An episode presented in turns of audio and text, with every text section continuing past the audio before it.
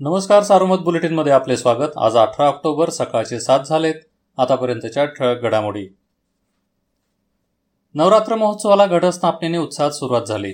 मोठादेवी गडासह जिल्ह्यातील विविध देवी मंदिरात पारंपरिक पद्धतीने घटस्थापना करण्यात आली. यंदा करोना संकटामुळे यात्रा रद्द आहेत.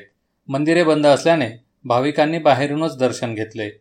हजारो भाविकांनी मोठा देवीच्या पायऱ्यांवर डोके टेकवून नवरात्राच्या मंगल पर्वाचा प्रारंभ केला. अनेकांनी परंपरेप्रमाणे मशाली पेटवून नेल्या. अनेक ठिकाणी मंदिरातून ऑनलाईन दर्शनाची सोय करण्यात आली आहे. दरम्यान नवरात्रासोबत बाजारात चैतन्य परतले आहे. करोनावर मात करत जनजीवन पूर्ववत होत असून त्याचा सकारात्मक परिणाम बाजारपेठेवर दिसून आला. टी व्ही पाहण्याच्या कारणातून भावाने बहिणीची हत्या केल्याची धक्कादायक घटना केडगाव येथे घडली. बारा वर्षीय भावाने आपल्या नऊ वर्षाच्या बहिणीच्या डोक्यात हातोडा घातला. यामुळे गंभीर जखमी झालेल्या बहिणीचा मृत्यू झाला. घरामध्ये दोघे बहीण भाऊ टीव्ही पाहत बसले होते. त्यांचे आई वडील शनिवारी सायंकाळी नवीन घर पाहण्यासाठी साविडी येथे गेले होते. काही वेळानंतर टीव्ही चॅनल बदलण्यावरून दोघा भावंडांमध्ये वाद झाला. या वादातून भावाने हे कृत्य केले आहे. नगर बाजार समिती व घोडेगाव उपबाजारात शनिवारी झालेल्या लिलावात कांद्याला उच्चांकी दर मिळाला. नगर येथे गावरान कांद्याला प्रति क्विंटल सात हजार रुपयांचा दर मिळाला.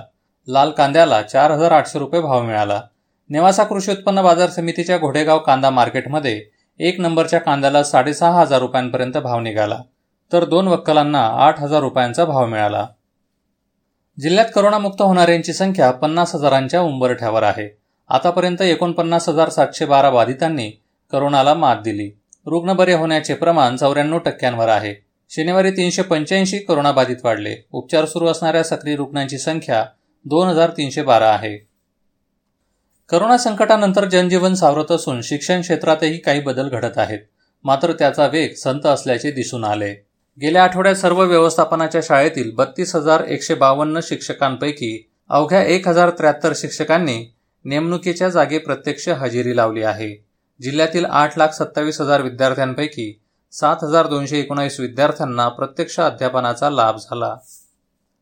श्रीरामपूर तालुक्यातील एकलहरे कार्यक्षेत्रातील आठवाडी शिवारात जप्त करण्यात आलेल्या घोटका प्रकरणातील मुख्य आरोपींचा अद्याप शोध लागलेला नाही.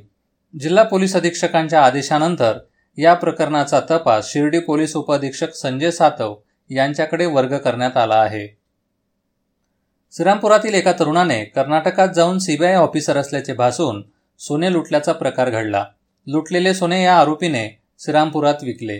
कर्नाटक पोलिसांनी श्रीरामपूर शहर पोलिसांच्या मदतीने काल एका सराफास ताब्यात घेतले आहे.